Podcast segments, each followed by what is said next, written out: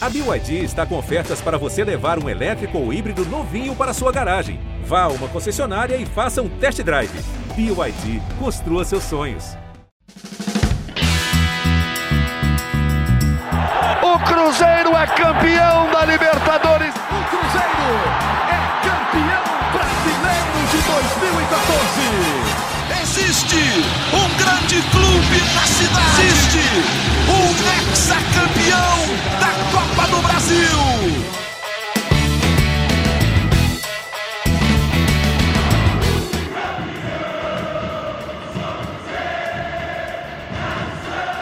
Muito bom dia, muito boa tarde, muito boa noite. Está começando mais uma edição do GE Cruzeiro. Pessoal, fim da primeira passagem de Paulo Pesolano como técnico do Cruzeiro. Por que primeira passagem? Porque um dia com certeza vai voltar, né? Fez um trabalho excepcional no ano passado, ajudando o Cruzeiro a subir da Série B para a Série A. Disse que não estava 100% focado no Cruzeiro e, para surpresa geral, depois do jogo contra o América pela semifinal do Campeonato Mineiro, Paulo Pesolano anunciou que está deixando o cargo. Disse mais, disse que não vai assumir nenhum time aqui no Brasil, que vai ficar em Belo Horizonte até o meio do ano. Ele tem o sonho de trabalhar na Europa. Vamos falar muito da saída do Pesolano. Vamos falar também, a gente está gravando aqui na manhã de segunda-feira sobre o novo treinador do Cruzeiro. E vamos falar, é claro, do fim da campanha do Cruzeiro no Campeonato Mineiro de 2023.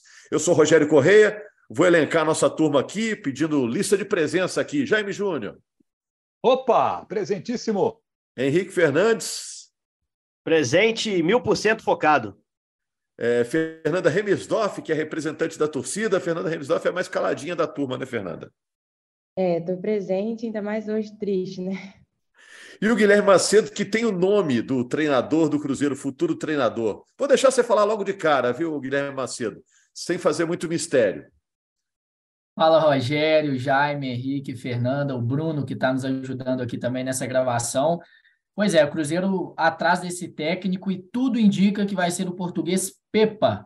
42 anos, ainda, até pela idade, né? Dá para saber que tem uma carreira curta como treinador, mas com trabalhos interessantes já em, em, Portugal, com clubes de menor expressão, de menor investimento.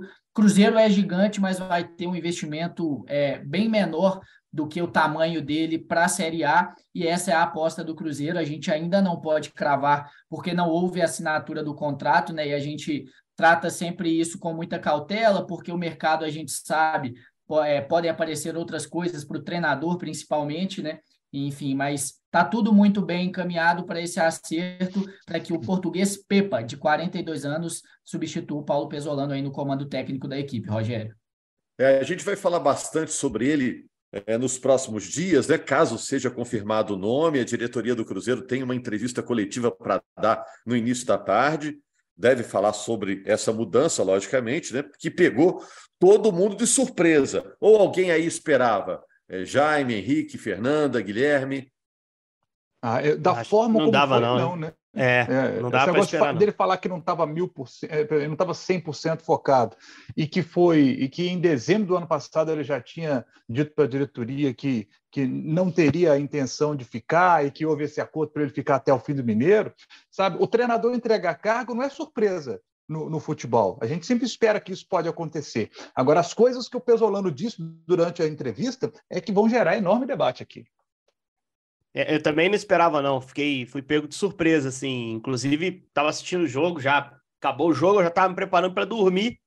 De repente, começa a pintar algumas informações em, em rede social. Falei, opa, reativar o modo ligado no jogo. E o pós-jogo acabou sendo para o Cruzeiro muito mais quente que o jogo em si, né? que era um jogo meio protocolar, que a gente, pouca gente esperava o Cruzeiro virar. Eu não esperava, particularmente com o gol da Luísa no primeiro tempo, o negócio ficou menos ainda é, possível a virada, né? Mas assim, é, eu só, só estranho um pouco em dezembro esse assunto ter avançado, e, e, é a sensação que a gente fica, né? Pelo que foi falado também na entrevista pelo próprio Pesolano. A gente só ficar sabendo agora, em março, ou seja, a informação foi muito bem protegida internamente no Cruzeiro. A gente tem ótimos setoristas aqui mesmo. O Gui cobre muito bem, o Gabi, e, e, e na imprensa mineira, muita gente bem próxima que acompanha bem o Cruzeiro. E essa informação não, não surgiu, não veio à tona. Uh, se havia um acordo em dezembro, uh, foi muito bem protegida essa informação. Mas se houve em dezembro a sinalização do Pesolano, é questionável se a permanência era o melhor caminho, Rogério. Porque o Cruzeiro tem um planejamento para tocar, um elenco para reformular. Ele tinha e acho que ainda está em processo de reformulação. E, e, assim, eu não consigo entender qual é o benefício de você manter um treinador que hoje admite não estava 100% focado no trabalho, tem outros projetos, enfim, é um direito dele. Eu não consigo enxergar um benefício claro para mantê-lo, sabendo que a qualquer momento a saída dele poderia acontecer. O único eu benefício acho... seria não fazer uma troca precipitada na correria, né, Henrique? É isso. Eu acho que a, a, a diretoria pode, pode ter enxergado duas situações ali. Né? Primeiro, é, tentar manter o Pesolano para a própria reformulação, o animar a seguir, fazer com que mudasse de ideia. Ah, estamos trazendo reforços, se o time encaixar, o Pesolano talvez repense essa decisão que apresentou em dezembro a diretoria. E ganhar tempo para uma eventual substituição. Porque o nome que o Gui trouxe do Pepa é um nome que surgiu no mercado agora, que até janeiro estava empregado na Arábia Saudita. E é um cara que daqui a pouco a gente pode até falar um pouco mais, claro que vamos aprofundar no estudo dele a partir da assinatura do contrato, da divulgação do acerto, mas a diretoria conseguiu ganhar algum tempo. Só que eu acho que eh, não é o melhor cenário, porque mesmo tendo ganho esse tempo para escolher um nome, aparentemente um bom nome, esse nome vai chegar com muito pouco tempo para treinar para o brasileiro. E com o um elenco ainda em reformulação. E, e, só um detalhe assim que, que me chamou muito a atenção, é claro que por enquanto a gente fica só com o que disse o Paulo Pesolano, a gente está atrás dessas informações, de, de entender de fato o que aconteceu, mas enquanto a gente não tem a informação precisa, a gente fica com o que, o que é dito oficialmente, o que foi dito pelo Paulo Pessolano, e daqui a pouquinho, entrevista coletiva é, do Pedro Martins será mais uma vez falado, e aí o lado do clube. Mas é, a gente tem que lembrar também que, que é, foi um ano muito atípico, né? Um final de ano barra início de ano. E eu acho que favoreceu muito a uma mudança de treinador, caso essa fosse a decisão do Paulo, fosse a decisão da diretoria.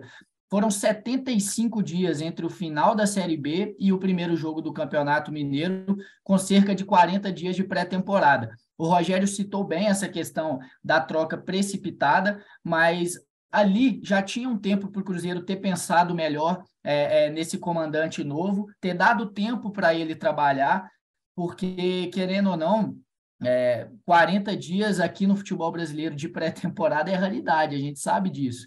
Por vezes o técnico tem 20 dias, como foi o Paulo Pessolano no início do ano passado.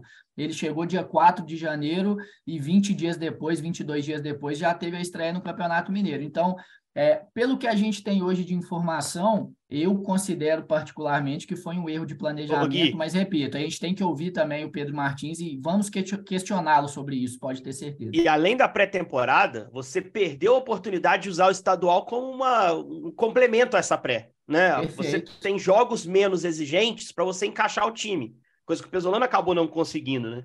E, e, e, tem uma coisa, a informação foi muito bem protegida, nós aqui de fora não sabíamos, né, que, que já tinha algo conversado em dezembro que aconteceu o que aconteceu na noite de ontem. Mas será que o elenco também não sabia de nada? Será que todo mundo do elenco não sabia que o Pesolano é, talvez saísse a qualquer momento na temporada? Poxa, isso prejudica muito, cara. Você saber que a sua chefia direta e você pode sustentar essa situação por poucas semanas, mas durante todo um campeonato, que foi o caso do estadual, eu acho que isso pode ser que internamente tenha vazado, pelo menos para lideranças do grupo, ou alguns dos jogadores já soubessem, porque é, é aquilo que, que, costumam dizer, né? A, o torcedor sabe 10% do que chega, do que acontece dentro de um clube.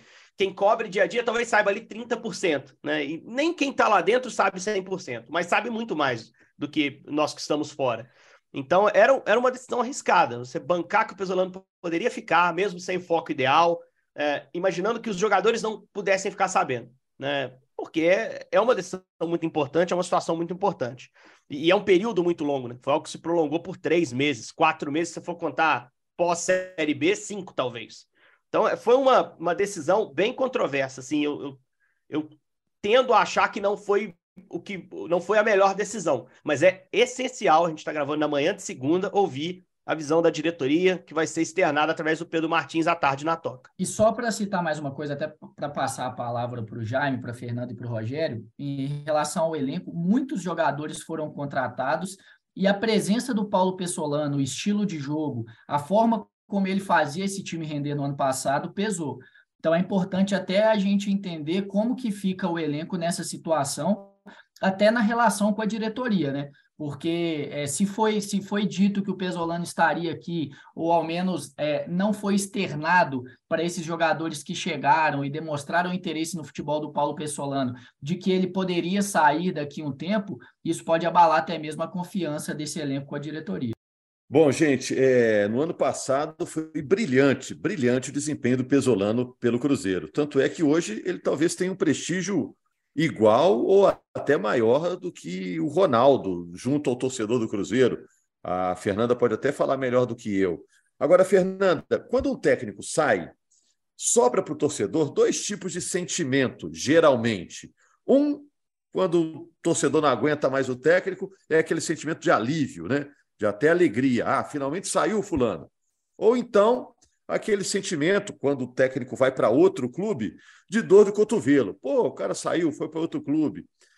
Agora, com o Pesolano, acho que não ficou nenhuma coisa nem outra, né? Eu vejo torcedores nas redes sociais desolados com a saída do Pesolano. Você sente isso também?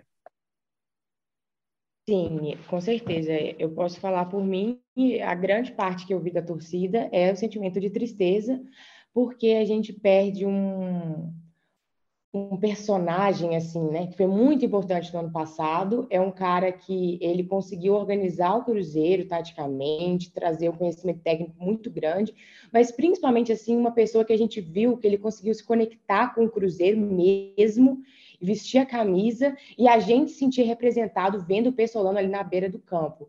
Então, ele é um cara que realmente dava ali toda a raça dele, literalmente, a gente via que em vários momentos até se exaltava um pouco com isso, porque ele mergulhou no projeto com certeza ano passado. Então, assim, a gente via muita confiança, inclusive é, para o jogo de ontem, né, que era um jogo que a, a reviravolta era praticamente impossível, eu vi uma parte da torcida que estava otimista com essa reviravolta. E eu até questionei no Twitter, eu falei, gente, de onde vocês estão tirando otimismo para o Cruzeiro virar o jogo de ontem? E aí muita gente respondeu, Pessolano. Eu olho para o Pessolano, ele lá na beira do campo, eu acredito que tudo é possível. Então a gente perder esse esse cara é realmente uma preocupação muito grande, né? Porque era um dos pontos de apoio que a gente tinha. Assim, em momentos difíceis a gente falava, não, mas o Pessolano vai conseguir virar isso. E, inclusive, essa notícia de que ele já tinha comunicado há muito tempo a saída é, e alguns jornalistas comunicaram que alguns jogadores sabiam sim, me faz pensar que isso influenciou muito no, no futebol do Cruzeiro, porque é aquilo que já foi falado aqui no podcast mais cedo. Você saber que o seu, que seu técnico está saindo, saber que não vai ter uma continuidade, principalmente aqueles jogadores que já estavam aqui desde o ano passado, que tinham uma conexão muito boa com o Pessolano, chegar a notícia que ele não vai ficar, pode ter abalado, talvez, pode ter influenciado. Então, talvez isso seja um dos motivos para o futebol do Cruzeiro esse ano estar tão assim complicado, principalmente por um motivo que eu venho falando aqui em todos os podcasts que vocês são prova disso. O psicológico do Cruzeiro está horrível. Então, será que talvez esse era um dos motivos que tinha essa, essa preocupação e essa ansiedade para saber logo quem é o próximo, quando que ele chega, para terminar logo esse ciclo? Fica isso na minha cabeça. Ô Jaime, já entrando no assunto da eliminação do Cruzeiro no Campeonato Mineiro, a derrota para o América por 2 a 1 O América já havia vencido o primeiro jogo por 2 a 0 aliás, sétima vitória seguida do América sobre o Cruzeiro. O torcedor do Cruzeiro está furioso né, com essa sequência. Como é que o Pesolano entrega o time do Cruzeiro é, para o sucessor, Jaime? O Cruzeiro termina o campeonato, não digo pelo resultado, mas jogando melhor do que começou? Ô, Rogério, é, essa, uma, uma questão é, é, é, simples da gente citar. Né? O, o, o, Cruzeiro deste ano não encaixou. Né? O Cruzeiro estava com dificuldade para jogar. Tanto que o Cruzeiro chega a semifinal do Campeonato Mineiro graças ao América. Se o América não ganha o último jogo, o Cruzeiro não se classifica para a semifinal. E o América vence os dois jogos. Né? É, agora, é interessante o futebol, né? Porque veio esse jogo América e Cruzeiro, o jogo 2 entre América e Cruzeiro, disputado ontem. E se a gente pegar a história do jogo, era muito difícil o Cruzeiro virar. Mas se você pega os primeiros 25 minutos do jogo, Cruzeiro com 6 a 0 em finalizações, o América não conseguia chegar, O América errando muitos passes. O América com 65% de precisão nos passos no primeiro tempo, um índice muito baixo. O América, quando tentava sair jogando, o Cruzeiro pressionava a saída de bola do, do, do América e forçava esse erro. Quando o América conseguia passar por essa marcação, o último passe não entrava. O, o América estava errando muito. E o Cruzeiro senhor do jogo naqueles primeiros 25 minutos. Tem a bola na trave lá do Bruno Rodrigues, aquela ótima defesa do Capicchioli no arremate do Matheus Vital. Se o Cruzeiro o consegue ser eficaz nessas duas bolas, era 2 a 0 era outro jogo. E no primeiro é. jogo já teve uma blitz do Cruzeiro lá, os primeiros minutos foram todos do Cruzeiro, né? Sim, sim. E, e aí, nesse jogo especificamente, né? Se o Cruzeiro faz 2 a 0 gente, é outro jogo. Só que aí vem aquela coisa do futebol, né? Primeiro que o América é um time que já vimos isso acontecer em outras situações. O América às vezes não bem no jogo, é, o controle do, sendo do adversário. Aí o adversário tem um erro, o América vai lá e mata. E o América faz o gol com o Aloysio ali aos 32. Isso derrubou emocionalmente o Cruzeiro, né? Aí emocionalmente o Cruzeiro se abateu muito. E, e, ainda veio junto com isso a falha do Rafael Cabral, admitida por ele é, no, no, final da partida, a, a, torcida do Cruzeiro pegando no pé do Rafael Cabral, que é um tema para a gente discutir também, né? Rafael Cabral, tão importante no ano passado, sendo vaiado agora para pela torcida do Cruzeiro, porque tomou aquele gol do Hulk no clássico e agora toma esse gol de falta do Aloysio também, né? Então, assim, o Cruzeiro termina o primeiro tempo com os dois zagueiros amarelados, com o Marlon dando entrevista no fim do jogo, dizendo que ia tentar virar o jogo por uma questão de dignidade, virar o jogo. Já dizendo ali, classificar não dá, que o América estava com, né, com uma vantagem aumentada. O Cruzeiro tinha que virar para 4 a 1 No então, final, no final o Cruzeiro no final, o Cruzeiro claramente corria só para ganhar, né, Jaime? Só para pelo menos fechar sim. essa sequência de derrotas para o América, né? Sim, sim. E aí o segundo tempo, gente, com 30 segundos, Matheus Vital obriga o Cavicchioli a fazer mais uma defesa. O Juninho salva de uma maneira impressionante um gol quase certo do Alisson. Eu estou falando aqui de quatro chances claríssimas que o Cruzeiro teve, que se ele tivesse convertido, estava 4 a 1 Era 4 a 1 para o Cruzeiro. Então, assim, o, o, Cruzeiro no jogo de ontem, ele teve bons momentos na partida e poderia ter feito os seus gols e poderíamos estar falando aqui de uma classificação épica da equipe do Cruzeiro. Aí eu Aí truco, dizer, hein? Aí eu truco. Aí eu truco. Porque se, depois... o Cruzeiro, se o Cruzeiro faz 1 a 0 logo cedo, Jaime, o jogo era outro também para o América. Sim. O América, o América levou o jogo numa boa também, assim. No... O América correu menos do que o normal, porque sabia que tinha uma vantagem muito boa. Agora, você toma um a 0 por 5 minutos, aquela bola do Bruno Rodrigues, pô, o Cruzeiro ia trazer o jogo um pouco mais para cima, mas o América também ia dar outro tipo de resposta. Não, eu, exemplo, em momento algum, senti a mínima ameaça à vaga do América. Talvez nos primeiros minutos. Para concordar contigo nisso que você está dizendo, né? Depois que o, depois que o, o Mancini até chega a mexer no time, né? Ele bota o Danilo Avelar ali e tal. O Cruzeiro Sim. consegue o seu gol lá com o Lucas Oliveira. Depois desse gol do Cruzeiro, que era o gol que o Cruzeiro se avança mais para tentar fazer o 2 a 1 pelo menos vencer a partida, o Everaldo perde um, um, gol incrível, o Martinez obriga o Rafael Cabral a fazer uma grande defesa e o Alê vai lá e mete o, o gol do 2 a 1 aos 44. Então você vê que no momento que o Cruzeiro eh, se expôs ainda mais, o América tem três grandes chances para poder marcar. Então, se o, se o Cruzeiro tivesse feito aquele 1 a 0 que eu citei lá no início com o Bruno Rodrigues, né, é, o América poderia ter saído mais e ter tido essas chances que teve no final, poderia ter tido no primeiro tempo. Né? Mas eu estou dizendo é, o, que... o jogo ia ter um desenho muito diferente. Assim, uma coisa, Sim. eu acho que talvez a gente alinhe assim, em relação a enxergar um copo um pouquinho mais cheio do Cruzeiro nesse último jogo. Os né? três clássicos, talvez tenha sido o clássico mais aberto em que o Cruzeiro teve mais chance clara contra o América. Eu acho que isso a gente pode dizer. É, eu acho que o Cruzeiro não mereceu perder o clássico. Tá? O América foi muito eficiente. O primeiro gol do América é totalmente fora do contexto do jogo, porque tinha sido um início avassalador do Cruzeiro. O jogo já estava mais equilibrado quando o Aloysio faz de falta. Mas é um gol que só sai por causa do Cabral. E aí vou trucar mais, um, uma, mais uma parada que você falou aí. Cabral foi muito importante na, na Série B do ano passado. Como é que eu posso falar isso sem, sem atacá-lo? Eu acho que ele teve uma importância de, de, de grupo, principalmente. Mas era um time que, como sistema defensivo, funcionava muito bem. O, o, Rafael Cabral ele não era um goleiro tão exigido assim. Ele não foi, eu não sei se ele foi tão essencial assim para o acesso do Cruzeiro, embora tenha tido sua importância, ele foi titular do time, né? É, eu acho que é bem questionável a titularidade dele. É bem questionável se o Cruzeiro não precisa de um outro goleiro, porque há erros técnicos importantes dele. E esse erro condicionou o jogo, né? Você me ajuda a puxar um novo assunto aqui, para botar também o Guilherme e a Fernanda no papo, gente. O Cruzeiro tem um bom material humano para o novo técnico que está para chegar? O que, que vocês acham, gente? Para não cair, tem. Também acho. Precisa de reforços, principalmente na defesa. Mas eu até é, tinha algumas críticas a fazer ao trabalho do Pesolano nesse início de ano por conta disso. Eu acho que o Cruzeiro tem material humano para ter jogado muito melhor no Campeonato Mineiro, principalmente contra os times do interior, porque se a gente pegar mesmo os jogos que o Cruzeiro venceu, o Cruzeiro teve momentos ruins, né? É, e eu acho que tudo bem, isso é normal. É, o jogo tem 90 minutos, é difícil você manter ali uma soberania por 90 minutos, mas se a gente pegar o Campeonato Mineiro do ano passado, que era um time também reformulado, com qualidade técnica inferior a esse elenco atual, o Cruzeiro sofria bem menos.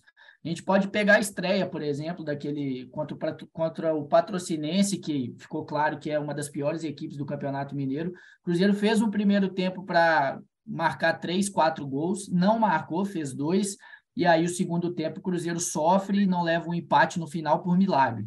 Contra a Caldense também, que é um dos, dos piores times, o Cruzeiro faz 2 a 0 toma um gol, leva algum sustinho ali, menos até do que contra o Patrocinense, mas, mas sofreu. Democrata de Sete Lagoas empatou, enfim. Então, acho que o Cruzeiro poderia estar tá mostrando muito mais, mas esse elenco, com algumas peças que chegam, principalmente do meio para trás, que vão chegar, a gente acho que a gente pode imaginar o Cruzeiro conseguindo sim ficar na Série A, mas aí também a gente daqui a pouco pode questionar algumas escolhas de mercado. Luciano Castan, por exemplo, né? Não sei se seria um nome ideal, um jogador de 33 anos já né, descendo um degrau ali na carreira, enfim. Gui, essa do Castano foi uma, uma, uma, uma, situação que surgiu por causa do Bruno José, assim, me parece que depois entendendo a negociação foi, foi meio que isso, não? É, mas... É, não, assim, o Cruzeiro tá precisando de zagueiro, o cara é um zagueiro canhoto, o Guarani queria Sim. ficar com o Bruno José conversaram ali, pô, será que não rola de liberar? É um cara a mais no elenco. Me parece que ele é. não é o zagueiro que o Cruzeiro está trazendo para tentar solucionar, né? É, mas aí a gente tem que imaginar também que faltam duas semanas para o mercado fechar, né, Henrique? Claro, então, claro, o Cruzeiro tem, tem, pressa, que... claro. E, e, outra coisa, chegando um novo treinador, será que ele faz questão, por exemplo, de um zagueiro pela esquerda, um zagueiro canhoto, digamos assim? O Pesolano fazia muita questão até pela saída de bola, que era algo que ele prezava muito. Então a gente tem que analisar até nesse sentido também. Mas só, só para citar, eu sei que o nosso tempo está corrido aqui, mas citando o Rafael Cabral, eu acho que ele, ele teve uma queda do ano passado para cá. Eu até citei isso ontem, que ele foi um goleiro que teve intervenções importantes no ano passado. A gente pode pegar um jogo contra o Bahia, por exemplo, que foi um jogo muito bom, mas também desde o ano passado, eu acho que ele falha mais do que um goleiro do nível dele, do nível dele pode falhar.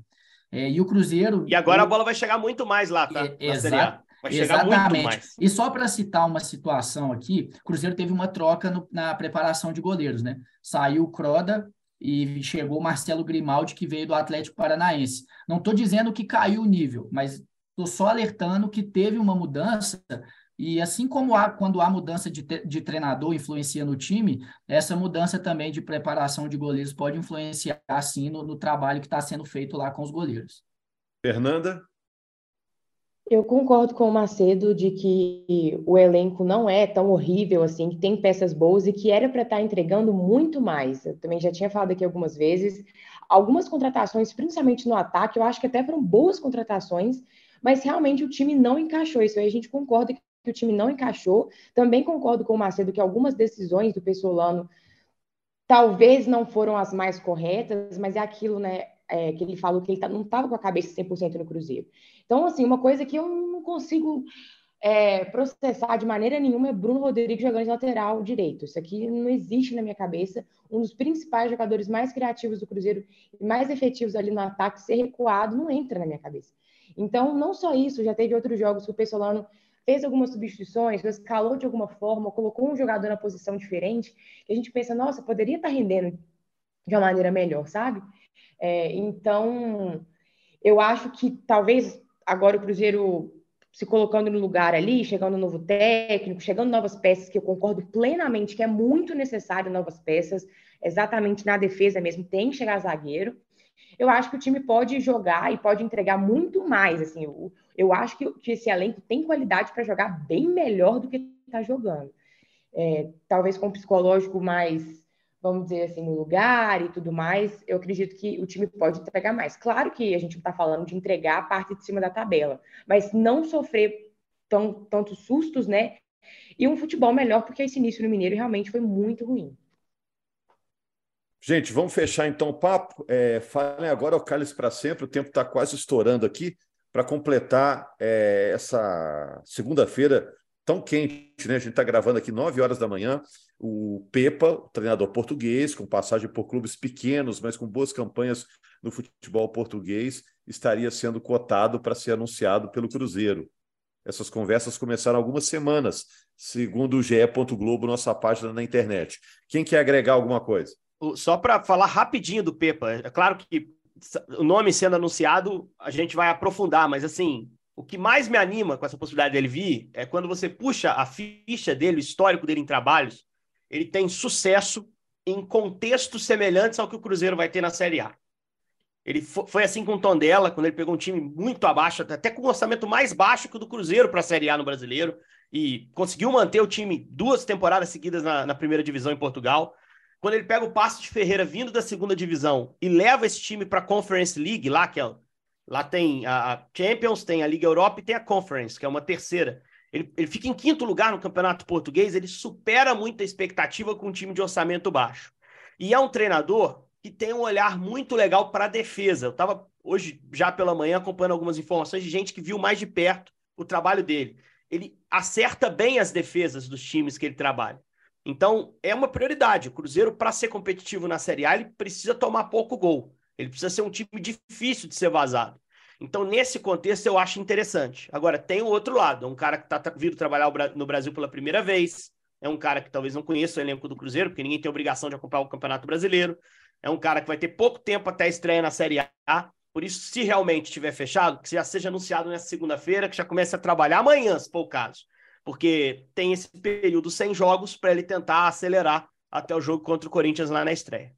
E detalhe, tem uma Copa do Brasil aí no meio, né, Henrique? Jogo de ida, Boa, entra na terceira fase, então a estreia do, do Pepa, ou enfim, tudo indica né, que será o Pepa, a estreia do novo treinador é, vai ser no jogo de mata-mata, tudo bem que ida e volta, mas já pode começar com uma pressão muito grande, porque apesar do Cruzeiro ter ficado no pote mais forte, né, dos times que estão chegando da Libertadores, enfim, tem muito time organizado ali do outro lado que complicou a vida de gigantes e por isso que o Cruzeiro, inclusive, está no pote 1, por conta do ranking da, da CBF, se os times da Série A tivessem passado ali, por exemplo, o Vasco, só para citar, é, tivesse passado de fase, o Cruzeiro estaria no pote 2. Então, é importante a gente citar isso.